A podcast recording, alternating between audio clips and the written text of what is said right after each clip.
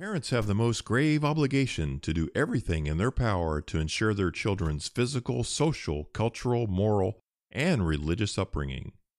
By the time a Catholic enters adulthood, they are more likely today than ever to stop following their Catholic faith. We must work together to turn this around.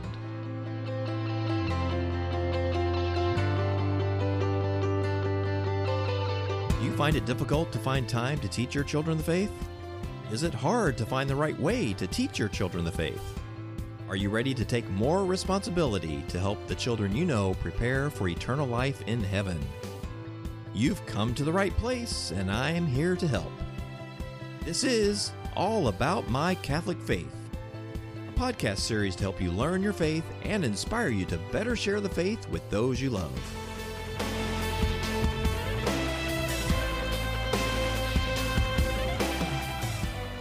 And now, it's time for All About My Catholic Faith.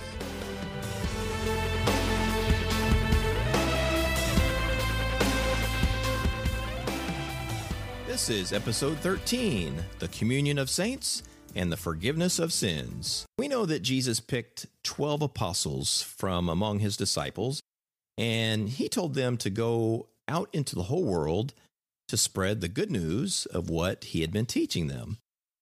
He also picked Peter to be their leader. Um, this made the apostles the first bishops of the church, and it made Peter the first pope of the church. And we learned in our last episode that in order for the church to be the one true church that Jesus started, it must actually have four distinct marks. And the marks needed for the one true church are to be one, to be holy, to be Catholic, and to be apostolic. And there's only one church today that has all four of those marks. And although many people don't really understand or don't really know, the one church that has all of those marks is the Catholic Church. In today's lesson, um, it's about the communion of saints and the forgiveness of sins. In our past episodes, you know, we've talked a, a bit about the Apostles' Creed and how that fits into our faith today. And in part of the Apostles' Creed, we say this: I believe in the communion of saints and the forgiveness of sins. So let's learn about why we believe in the communion of saints and what is the communion of saints and how and why are we forgiven of our sins. Well, here's some questions for you to think about. Uh, during our lesson, you know, I always like to give you a few lessons or a few questions actually to think about as we go into the lesson. So I hope you really are thinking about these as we go through. So the first question is, what did the early Christians do with their possessions, with their things, the things that they owned? Number two, why did they do this? And number three, why do we usually receive Holy Communion together at Mass? So let's get started with a reading from the Bible. And this reading is going to be from the Acts of the Apostles, from chapter two, verses forty-two through forty-five. They devoted themselves to the teaching of the apostles and to the communal life, to the breaking of the bread and to the prayers. Awe came upon everyone, and many wonders and signs were done through the apostles. All who believed were together and had all things in common. They would sell their property and possessions and divide them among all according to each one's needs.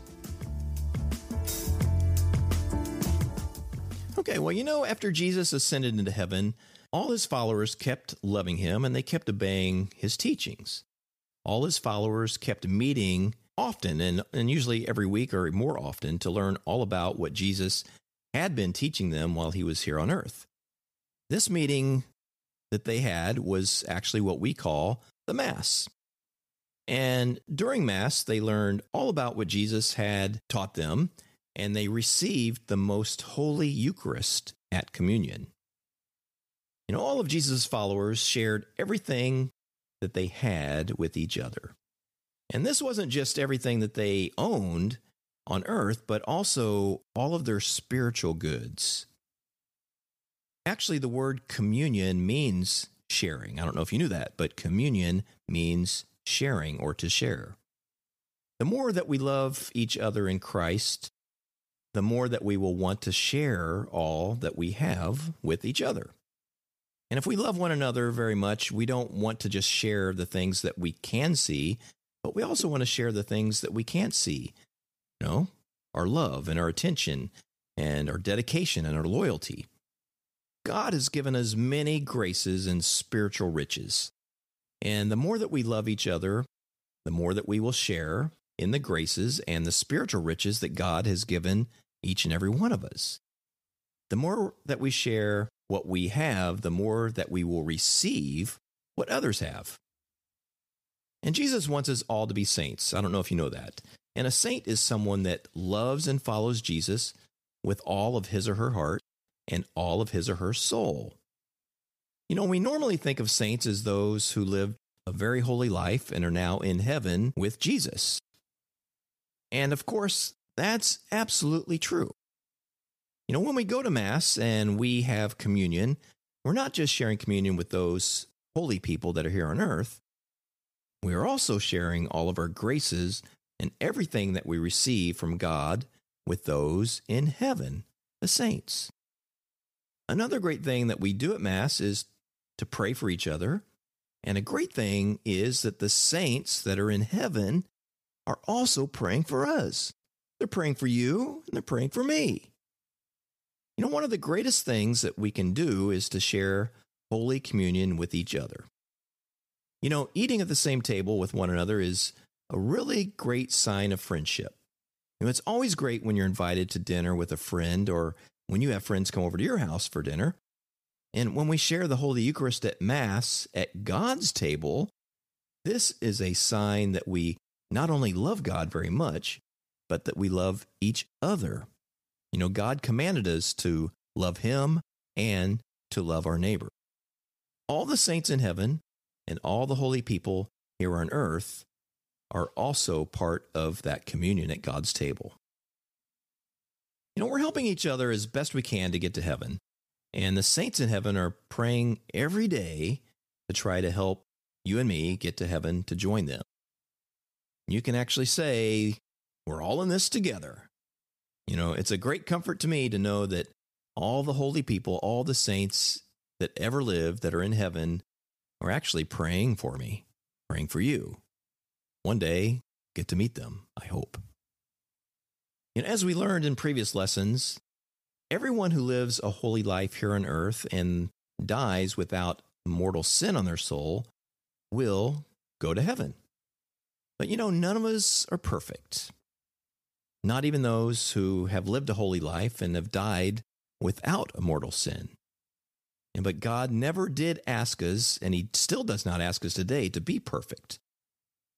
All those holy people who die without mortal sin but are not perfect, which, of course, is everyone except Mary and Jesus, will go to heaven absolutely, most definitely.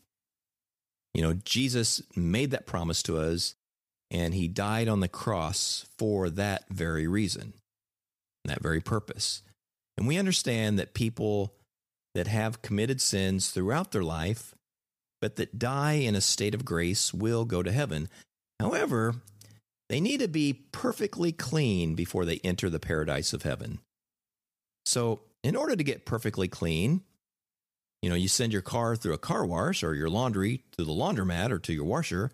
We actually go to a place that's called purgatory, which is the place that we go to be clean, to have our soul perfectly clean and be ready before we go through the gates of heaven. You know, all those people that have died that are in purgatory, that are being cleaned right now before they get into heaven, they're very, very close to heaven. And they will make it to heaven. That's that's assured. That's their promise.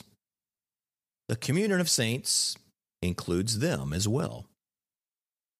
So again, the communion of saints is all of us holy people here on earth that are loving each other and loving God, all the people in heaven, and all those that are very close to being in heaven, those that are in purgatory. We can pray for each other here on earth, and we should, but the people that are in purgatory can't actually pray for themselves. So we can, however, and we should pray for all those that are in purgatory. When I say the rosary, I, I try often to ask part of my intentions during the rosary to pray for those that are in purgatory, that they will be able to enter heaven very quickly, very soon. You know, part of the Apostles' Creed that we're talking about today says that we believe in the forgiveness of sins. And we do. And we're going to learn a lot more about the forgiveness of sins in a later episode. But basically, the forgiveness of sins in the Apostles' Creed means that God has given the church, through Jesus Christ, the power to forgive our sins. Remember, while Jesus was here on earth, he gave the power to forgive sins to his apostles. And that power and authority has been handed down throughout the last two thousand years to the priests of the Catholic Church today. So let's read a little bit more from the Bible now to learn more about the communion of saints. This reading is from First Corinthians chapter twelve, verses twelve through twenty-six.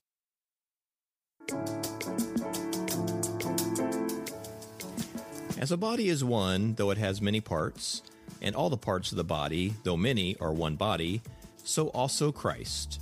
For in one Spirit we were all baptized into one body, whether Jews or Greeks, slaves or free persons, and were all given to drink of one Spirit.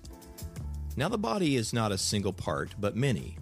If a foot should say, "Because I am not a hand, I do not belong to the body," it does not for this reason belong any less to the body. Or if an ear should say, "Because I am not an eye, I do not belong to the body," it does not for this reason belong any less to the body. If the whole body were an eye, where would the hearing be? If the whole body were hearing, where would the sense of smell be? But as it is, God placed the parts, each one of them, in the body as he intended. If they were all one part, where would the body be? But as it is, there are many parts, yet one body. The eye cannot say to the hand, "I do not need you," nor again the head to the feet, "I do not need you." Indeed, the parts of the body that seem to be weaker are all the more necessary, and those parts of the body that we consider less honorable we surround with greater honor, and our less presentable parts are treated with greater propriety, whereas our more presentable parts do not need this. But God has so constructed the body as to give greater honor to the part that is without it, so that there may be no division in the body, but that the parts may have the same concern for one another. If one part suffers, all the parts suffer with it. If one part is honored, all the parts share its joy. All right, so here's another reading that's going to show our unity and our desire to share with each other by receiving Holy Communion together. And this is from First Corinthians, also, chapter ten, verses sixteen and seventeen. The cup of blessing that we bless, is it not a participation in the blood of Christ? The bread that we break, is it not a participation in the body of Christ? Because the loaf of bread is one, we, though many, are one body, for we all partake of the one loaf. All right. So now it's time for some questions. So, true or false? Christ gave the apostles the power to forgive sins. Well, yeah, that's absolutely true. And we'll learn later that Jesus told the apostles this: "Whatever you bind on earth will be bound in heaven, and whatever you loose on earth will be loosed in heaven." And when he told the apostles that, that's when he actually gave them the power to forgive our sins. Next question. This is also true and false. The priests today do not have this power. Well, that's false. The priests today do have the power to forgive sins, just like the apostles did. And this power has been passed down throughout the two thousand years. That's one of the greatest things about the Catholic Church. All the powers that Jesus gave the apostles have been passed down throughout the years to the bishops and the priests of today. Here's another question for you. That's also true and false. The communion of saints is a union only of those in heaven. Well, that's right. That is false. Remember, the communion of saints is all the people that are living holy lives here on earth, all the saints that have died and gone to heaven, and all those that have died in a state of grace, but were not perfect and are waiting in purgatory, having their souls cleaned before they make it to heaven. So I have a question for you. God gave his church the power to do what with sins? Absolutely, that's right. Remember, God gave the power to forgive sins to Jesus and to his church. And our last question. The early followers of Jesus Christ did what with their earthly and spiritual goods? That's right. The early followers of Jesus shared their earthly and spiritual goods with each other, and we are asked to share what we have with each other, our talents and our money. That's why we do give to the poor, and we give at church, and we share what we can do, our talents. You know, I think it's a great idea right now to read and listen to the Apostles' Creed again. So here we go. I believe in God, the Father Almighty, creator of heaven and earth, and in Jesus Christ, his only Son, our Lord, who was conceived by the Holy Spirit, born of the Virgin Mary, suffered under Pontius Pilate, was crucified, died, and was buried. He descended into hell. On the third day, he rose again from the dead. He ascended into heaven and is seated at the right hand of God, the Father Almighty. From there, he will come to judge the living and the dead. I believe in the Holy Spirit, the Holy Catholic Church, the communion of saints, the forgiveness of sins, the resurrection of the body, and life everlasting. Amen. So, in these first thirteen lessons that we've had, we've covered almost everything in the Apostles' Creed. And really, the only thing left to talk about is the resurrection and life everlasting. You know, Jesus was crucified on Good Friday. And if you remember from an earlier lesson, he rose again on Easter Sunday, which was on the third day, two days after Good Friday. You know, the rising of Jesus is the resurrection, and the resurrection is what will give us all everlasting life in heaven. Make sure you subscribe in Apple Podcast or your favorite podcast directory. And if you like this podcast, make sure you leave a rating and review so we can get this message to more people. I really thank you for taking the time to listen to this podcast series. I hope you'll take time to share this podcast with those you love and care for. You can also help our efforts by becoming a supporter of this podcast. It's easy to do.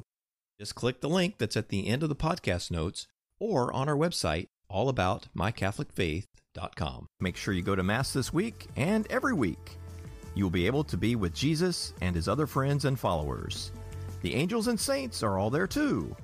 If you're not Catholic, you're always welcome to come to church with us and to see and learn why we love Jesus so much. I hope you continue to listen to these lessons to keep learning about why we love Jesus and his church. If you know someone who wants to learn more about the Catholic Church, please tell them about this series. Until next time, please pray for me, and I will pray for you. God bless you, and bye for now.